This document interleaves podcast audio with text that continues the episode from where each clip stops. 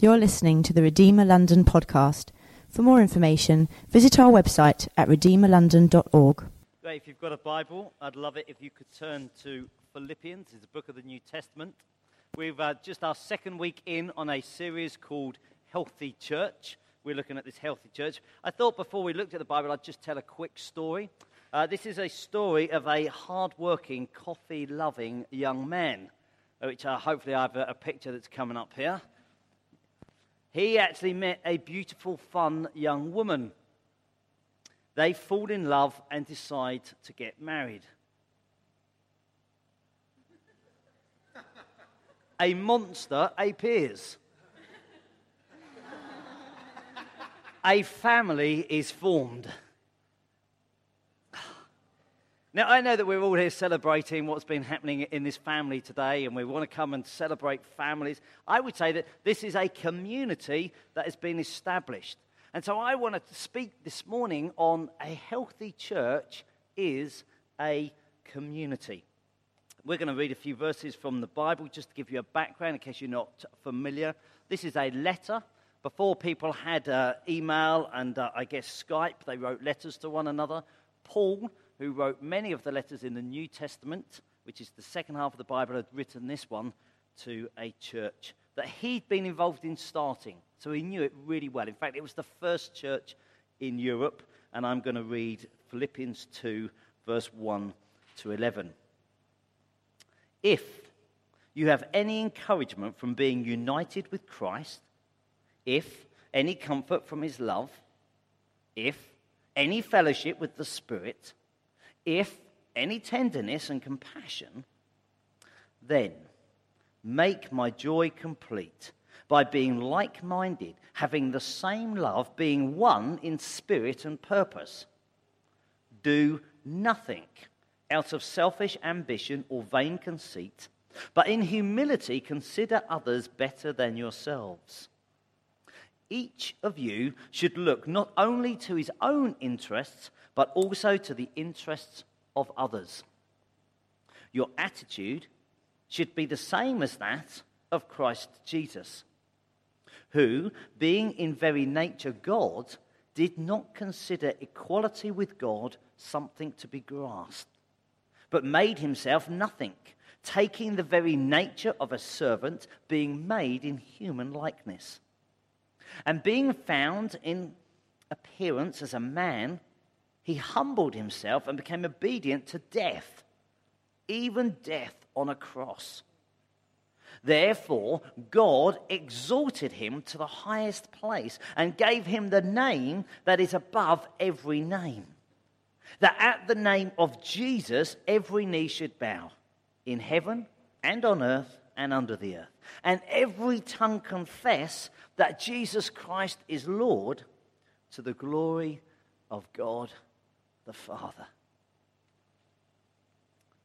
Father, I pray that you would speak to us through these verses this morning. Lord, I felt so powerfully touched by you already in the time of worship, just hearing how you interact in people's lives. I thank you that you're interested in the, in the massive migraine that infects us, or you're interested in something we've lost. I pray that you would speak to each one of us as we come and listen to your word now for your glory. Amen. So, I'm doing this Healthy Church series, and the first thing we're going to look at t- today is community. We looked at commitment two weeks ago. That was the first one. This is the second, sorry. First word, if. If. If. In fact, we see it four times in that first sentence. If you have any encouragement from being united in Christ, if any comfort from his love, if any fellowship with the Spirit, if any tenderness, now, now, Paul, this is a rhetorical question. He knew that they were full of joy. In fact, if you read the whole letter, you would know that he's full of joy. Despite the fact he's writing this from being in prison, he is writing full of joy. You see, he says this if you're encouraged from being united with Christ.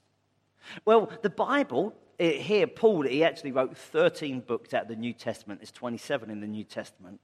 Actually, one theme in many of those books was this we are united with Christ.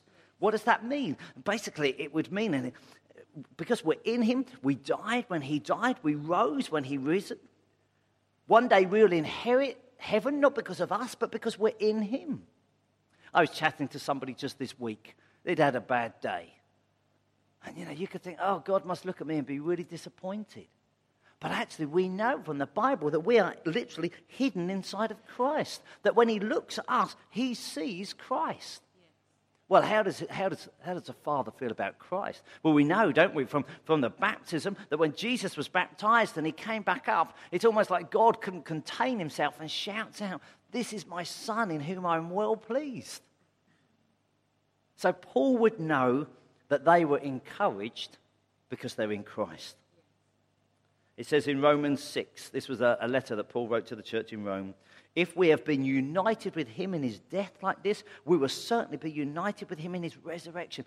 Paul knew eternal hope. Wow. We don't know what this week's going to hold. We don't know how events will unfurl. But Paul could say, hey, but if you're in Christ, you've got this eternal hope.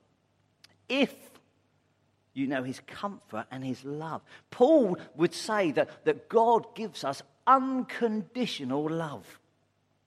It's funny, the closest I could probably think is Shelley. You know what I'm saying? I sometimes hear that she doesn't have time to cook her own tea, but she'd always cook Catherine's. There's something like that as a parent, isn't there? You know what I'm saying? You think, oh, well, I could go with it. I think, wow, I, I, you know, I think I must be a poor parent. I've never missed a meal myself. But there's almost this unconditional love. We've been singing about it, and those songs were based on, on a Bible passage. Again, Paul wrote to the church in Romans, Romans chapter 8. He says, I am convinced that neither death nor life, neither angels nor demons, neither the present nor the future, nor any powers, neither height nor depth, nor anything else in all creation will be able to separate us from the love of God that is in Christ Jesus our Lord. Whoa. If any comfort, he said, oh, of course you'd be comforted because you know the love of Christ. If any fellowship with the Spirit. You see, Christianity is not a religion. Catherine's not become a Christian today. We can't just suddenly say, oh, this is what our parents have determined. It's a relationship. God has no grandchildren, He only has children. You've got to have a personal relationship with Him. You know what I'm saying? And so Adam and Shelley say, oh, we love God. We've chosen to live for Him. We've chosen to say no to live in our own way and live for Him. They've chosen to live in Ealing, following God. So actually, that's what the relationship is fellowship with the Holy Spirit. Paul writes elsewhere that it's by the Holy Spirit we can cry, Abba, Father. It's almost like this, this understanding, this relationship. That's in Romans 8, verse 15. The spirit you received does not make you slaves so that you live in fear again. Rather, the spirit you received brought about your adoption to sonship. We cry, Abba, Father. So Paul is saying, if, oh, they would have said, if, yeah, Paul, we know. If any tenderness and compassion, he says. You see, Paul was the one who hated Christians. You can read about this in the book of Acts. Acts tells the story of the early church after Jesus had died and risen and gone to heaven. We then read about it. He was actually so hating Christians that he'd got this permission slip to find them wherever they were, to pull them out their homes and to throw them into prison. And some of you might have heard the, the term Damascus Road experience. Paul was on the Damascus Road and there was this blinding light. And literally, you know, God said, I've had enough. Kicked him off his horse. That's my interpretation. The Bible doesn't tell us that. He falls on the floor. And he said, Who are you? He says, Why are you fighting me? Paul understood that harshness was met with compassion. He understood that anger was met with tenderness. So when he writes to these Christians and he says, If any tenderness, they would have thought, Paul, you know what tenderness and compassion is like. In 2 Corinthians, this was another letter that Paul wrote to the church in Corinth. 2 Corinthians 12, verse 9. My grace is sufficient for you. My power is made perfect in weakness. Therefore, I will boast all the more gladly about my weakness so that Christ's power, Paul understood, hey, if Oh, there's so much tenderness and compassion. So the question is if, if, have we understood? Because if that is true, then something else has got to be true. If what I've just described is true, then there's got to be an action. That's what if means, isn't it? I'm literally, I'm just doing four words this morning, one out of each verse. Verse one, if. Verse two, what does it start? Then. Then. If all this is true, then. Then make my joy complete by being like minded, having the same love, being one in spirit and purpose. We know that Paul was writing this letter, if you read the whole letter, for several reasons. One is he wants to thank them for the gift that they've given him. One, he wants to tell them about life in prison. Actually, he says, don't worry too much about it, really. One is he says, I want to see you soon. And one is he says, look, come on, don't argue. I want you to be united and together. There's a huge challenge, isn't there? You know what I'm saying? Uh, we hope and pray, and I'm not speaking this over you, but that CJ has a brother or sister soon. I mean, that's always the case, isn't it? You know, when, when they're single, you say when you're going to get married. When they get married, you say when you're going to have your first kid. Once they've had the first one, you say, where's number two? I mean, that's the sort of pressure that there is, isn't there? And we hope that they get on. The reality is, you know, some of the times they do, some of the times they don't. Paul is writing and saying, actually, as a church, I want you to get on. I want you to be united. I want you to be like minded. I want you to love. I was, was going to say this morning there is no uniform to be in the church of God until I recognized that Mark and I were wearing very similar shirts. And so if you come to Redeemer, small checks are in. But in all seriousness, it's not saying here, actually, this is what you must, how you must behave. He doesn't write to the church and say, this is how many children you must have, this is how many hobbies you must pursue. Paul is not addressing the external we tend to form communities on the external. What do I mean? Well, if you're single, we could have a, singles group here. If you're a runner, let's all have a running group over here. If you're married, well, we'd understand you being connected here. If you've got kids, and so often we can be looking at the externals, life circumstances. Paul is not looking for that kind of community. He challenges them inside. How do they think? How do they love? How do they plan and dream? Community is built through commitment, not circumstances. That's what Paul is writing to the church. Rick Warren, he's an American pastor and author of a very successful book, says this The Bible says we are put together, joined together, built together, members together, heirs together, fitted together, and held together, and will one day be caught up together. You're not on your own anymore my generation, we grew up listening to Simon and Garfunkel. I am a rock, I am an island. You know what I'm saying? Some of you think, who on earth are they? Just lose that one for a moment. Maybe you've seen the film about a boy. Oh, well, actually, I've been so hurt, I just don't want to be connected to anyone else.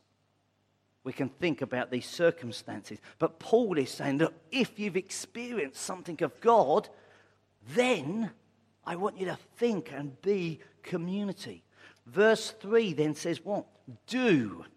Do nothing out of selfish ambition or vain conceit, but in humility consider others better than yourselves. So Paul is now challenging them look, actually, this is what's happened to you. This is how you're to think. This is how it's to outwork. What's the motive? Selfish ambition, vain conceit? The danger is we get so wrapped up in ourselves that we don't think so much of other people. I, I read this um, research recently about social media. 80% of what we do on social media is about ourselves. I put a picture out about what I've done so that you can like me doing what I'm doing. 80%. They did a study and they reckon in 30 years, our empathy for other people has dropped by 40% just because of social media. So no longer do we really care and feel so much about other people because it's social media. You know, somebody could lose their job. Well, that gets as much space on our Facebook page as this funny, you know, dog wearing a nappy or whatever it is. You know, and then just suddenly it just keeps on going and going and going. The challenge often is, and I feel for my kids, my kids are teenagers, they say their generation is just raising up in this sort of season of entitlement. You owe me, I deserve. Let's, let's be frank. I would like a fit body, but I don't want to do the work. I deserve one. You owe me, I deserve. We live in some would call a dog eat dog world. I want to outperform you at work. I want to go faster than you in sport. In humor, I put you down to lift myself up. We have league tables all the time, if we're really honest. What job do you do? Am I really interested in your job? I'm probably thinking, how does it compare to mine? What postcode do you live in? Ah. Uh, yes, I, I, I admit I'm W7. You know, if I could afford W5, maybe one day when the church is really. No, no, I'm not going down there. What car do you drive? We have league tables. What shops do you visit? We so often compare ourselves. Paul is describing harmony built upon humility. And he's trying to say, don't try and compete. He's saying diffuse competition, eliminate pride, increase consideration.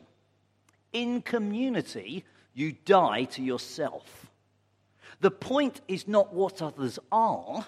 The point is what you can count or consider others to be. Will you count them as worthy of your help? Think about that. In community, it's not are they worthy, it's will you count them worthy? We don't have to judge them and think, oh, they're worthy of my help. If I'm going to build community, I've got to count them as worthy, whether they're worthy or not. Jesus says in Matthew 22, there's four accounts of the life of Jesus Matthew, Mark, Luke, and John. Love the Lord your God with all your heart, with all your soul, and with all your mind. This is the first and greatest commandment. And the second is love your neighbor as yourself. And it's almost like Paul is picking this up. When he says do, he's actually thinking, look, You've got to be one that loves other people. Martin Luther King, the preacher and civil rights leader in the US, says this We are challenged to rise above the narrow confines of our individualistic concerns to the broader concerns for all humanity. I think, oh, how could we be like that? How could we develop this sense of care and concern for others? Let's be honest, sometimes I just think, man, if I've just made it to the end of the week, I've done well. How do I stop and think about other people? Some of you know we had a guy, Lex, come and preach last week. I just found his interest in other people incredible. So we're going up to the Tate Modern on the tube, and he starts, he says to this guy next to us, we're stood because it's fairly full, oh, you've got a nice beard. I thought, man alive, I think you can tell you're South African. I wouldn't start with an opener like that. You know, I, think, what do you want, a punch in the face? and the guy just goes, oh, thank you. so the Lex goes, oh, do you treat it? I mean, they start talking a bit. And, and then Lex goes, well, I've been growing mine for about six months. How long have you been growing yours? You know, and they just end up having this conversation. And then he goes to me, hey, Pete, why aren't you growing a beard?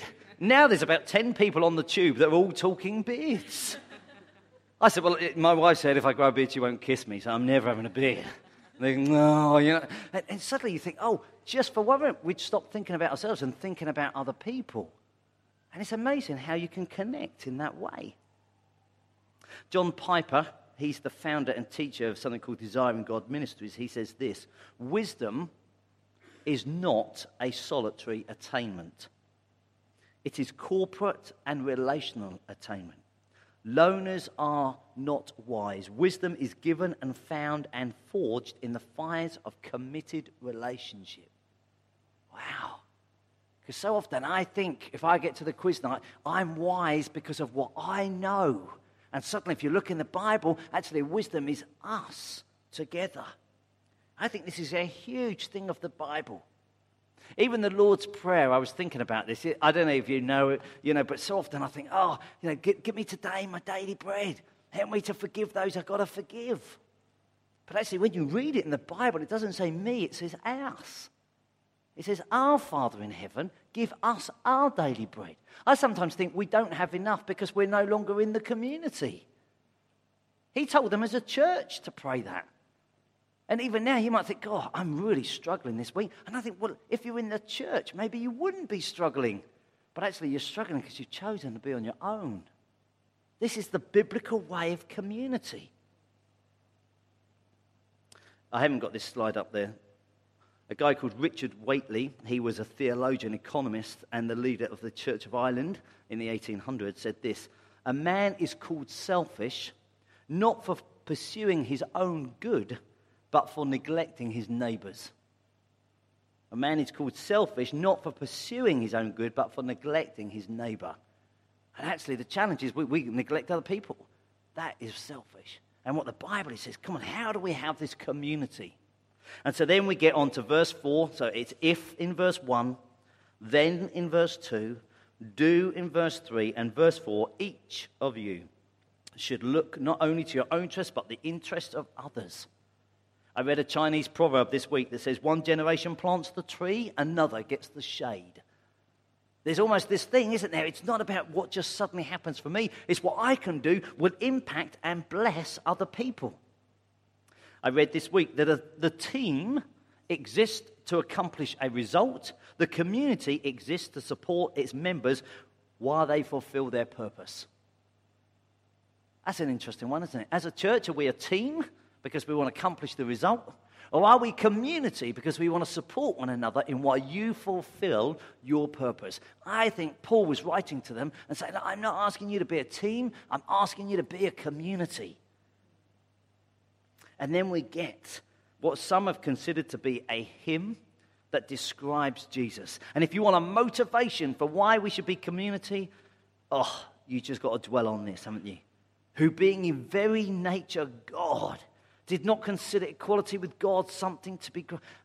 golly, I'm myself that I want to grasp and I want to get better. But actually, Jesus says, I'm not considering that something to be grasped. I'm making myself nothing, taking the very nature of a servant, being found in appearance as a man. He humbled himself.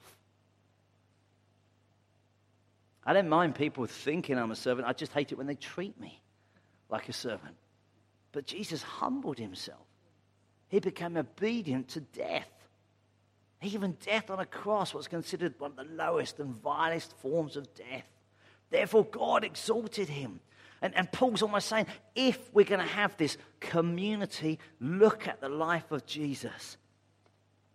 Now, I don't know about you, but when I'm preparing this, I'm suddenly thinking, oh, none of us could compete with Jesus, could we? I mean, that is a motivation, but how does this really work? How does this really impact the church?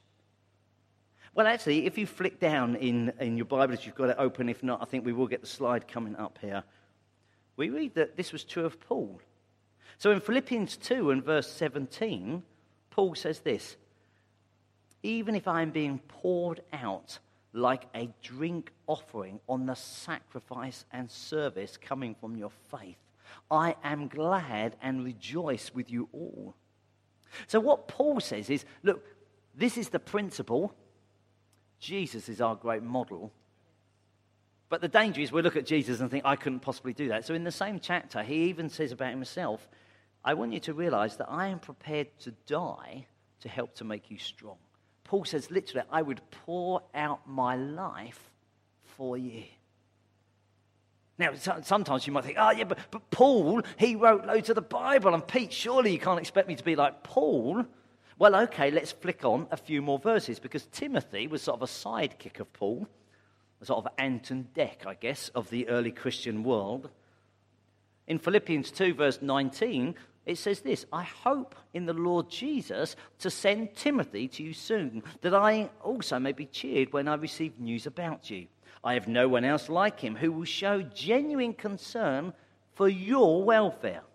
For everyone looks for their own interests, not those of Jesus Christ. But you know that Timothy has proved himself because as a son with his father, he has served with me in the work of the gospel. And so, what Paul says is look, here's the big principle. Yeah, Jesus is the example. Wow, if we just dwell upon that, that would be. But actually, I, Paul, I do this. I'm committed to community. I'm not thinking about mine. And hey, it's not just me. I want you to be aware of Timothy. Timothy is this younger man that he often sends on his behalf when he can't get. He says, Timothy himself longs to serve you. He is modeling community. Now, you might say, oh, but that's okay for Jesus, and that's okay for Paul, and oh, Timothy, it's getting close. Okay, I've got one more example from the chapter. If you look at Philippians 2, verse 25, this is a longer bit, Epaphroditus. Epaphroditus is mentioned, but I think it's necessary to send back to you Epaphroditus, my brother co worker and fellow soldier, who is also your messenger, whom you sent to take care of my needs.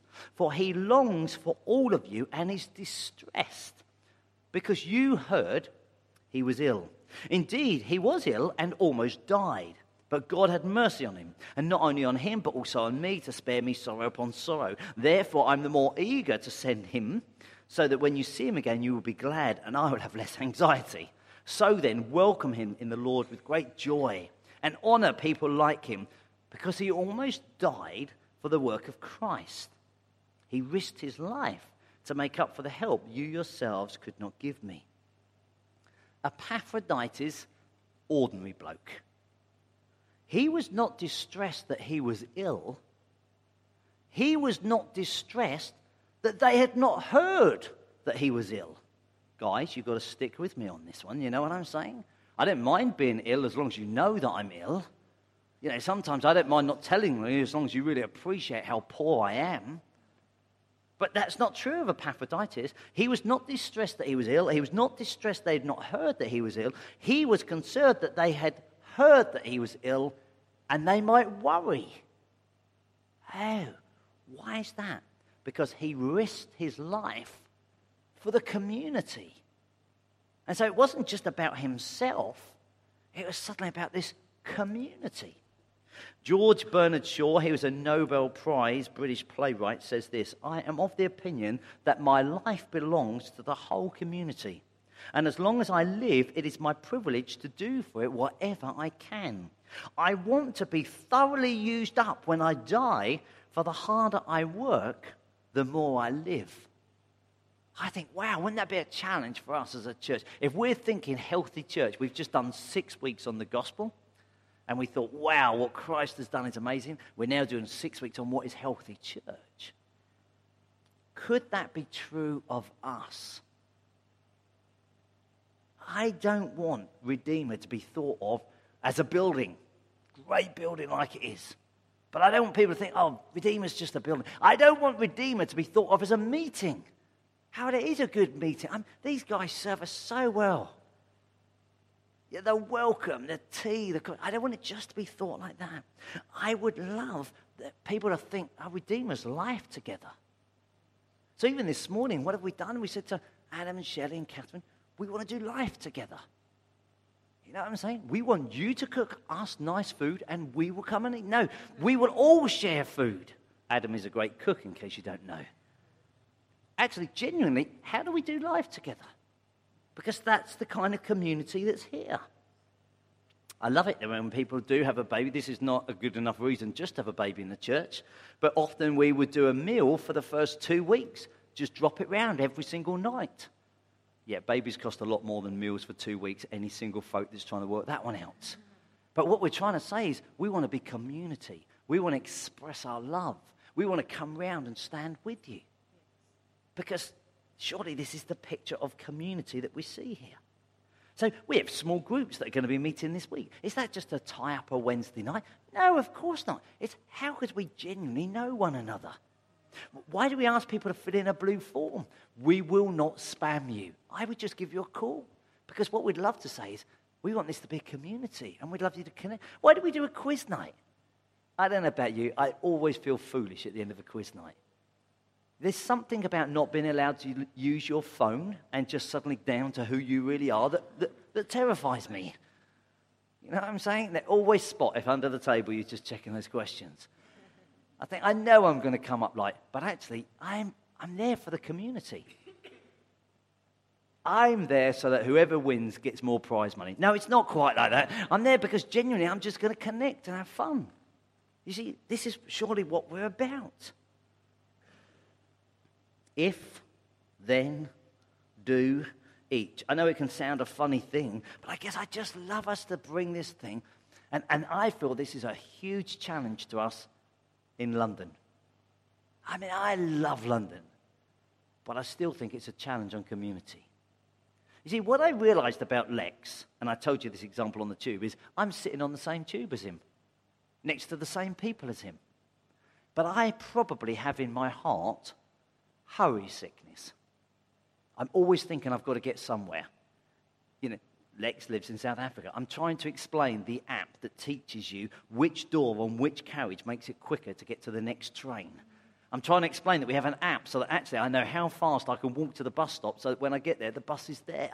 I don't want to wait for the next one. It could be a minute and a half.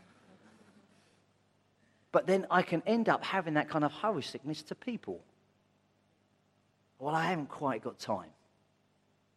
Well, actually, you know, I love the church. I'll, I'll make an effort, Pete. I'll be there on a Sunday. But what, midweek? Or, you know, give somebody a call or a text? The danger is that I can, I can have this hurry sickness because I live in a city that's always on the go. And I guess what Paul is trying to say is now, come on, we just need to dial back and make a commitment to community. Anna's opening her home today for lunch. I would love 70 people to show up. I know Anna would love me for saying that. But in all seriousness, you think, why don't people go? Why? Because actually, what we just want to do is we want to be community together. Mother Teresa, Roman Catholic sister and missionary, says this Keep in mind that our community is not composed of those who are already saints, but of those who are trying to become saints.